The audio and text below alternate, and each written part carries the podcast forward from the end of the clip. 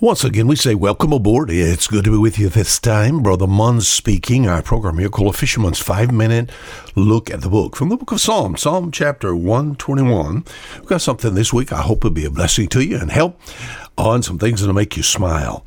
Uh, a lot of preaching and preachers, evangelists, missionaries, we have to be very careful that we don't spend the majority of, time, of our time talking about what's wrong. And uh, this week we're to talk about what's right. Uh, what's wrong? Uh, that that's me and you.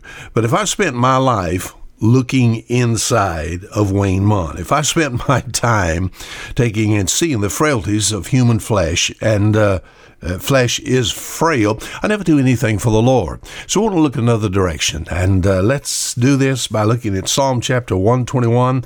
And I want to read the verses backwards. You said, What are you talking about? I want to read verse 5, 4, and 3 of Psalm 121.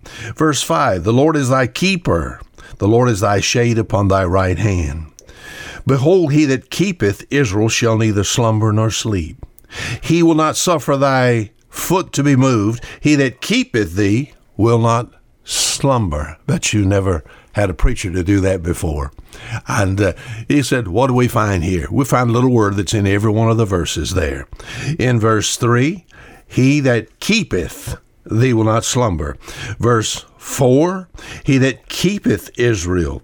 Verse 5, The Lord is thy keeper. And that's what we want to talk about uh, at this particular time. This speaks of the Lord, and I'm a keeper in his sight. And all brings some joy to my soul. A keeper, the Lord is thy keeper. Now, we use this term in many areas of life. This is not an odd way to sort of uh, describe what the Lord is like. Uh, I basically I have things that I could describe as being keepers. I have, how do I put this now? I have pieces of clothing. And I might look at Mrs. Munn and I said, what, what, what, what are you doing?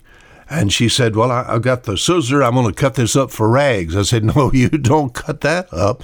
She said, Why? I said, that, that That's a keeper. She said, It's stained and it's old and it's wore out. But I said, It feels so good. That's that, that's a key. I want to keep that. Do you, you understand what I'm talking about?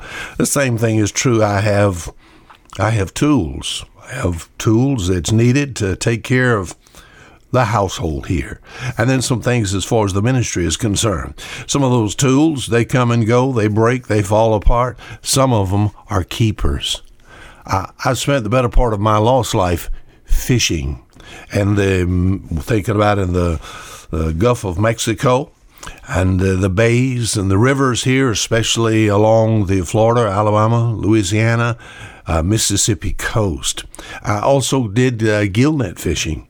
Uh, from time to time, we would be in particular areas and we would be uh, trying to trust the Lord to take care of our needs through multitudes of fish. Uh, a lot of times, a lot of our fish are bycatch. It's fish you have to just throw back and all the other fish and the crabs are so thankful that we have the bycatch that's there. But sometimes we'll pull up something that is, oh, very expensive as far as putting it on the market. Oh, it's very tasty. I'll look at that and I'll pull it up and I'll look at it and I'll say that that is a keeper, you know. You know what I mean? Kind of like reel and rod fishing. Big enough, uh, tastes good, it's it's legal, uh, it's a keeper. As far as the Lord is concerned, uh, it says here in the text, the Lord is thy keeper. To stay with the context of the passage now, let's go to verse 4. Behold, he that keepeth Israel shall neither slumber nor sleep. What does the Lord keep? Ah, Let's let's go here first. He's able to keep nations then. It says, He that keepeth Israel. The text speaks of Israel for thousands of years, even though this nation has been scattered to the ends of this earth. God has kept her and is at this present time putting him back into the land, a powerful nation, might I say, a fearful nation also. Oh, one of the most feared nations on the face of the earth. Now, how could that be true? How could that be true? It's because verse 4 Behold, he that keepeth Israel shall neither slumber nor sleep. As far as the nation of Israel, all the other nations are in the sands of time. Why is Israel still alive? Because God has been her keeper. Now, till tomorrow, Fisher Munn saying goodbye.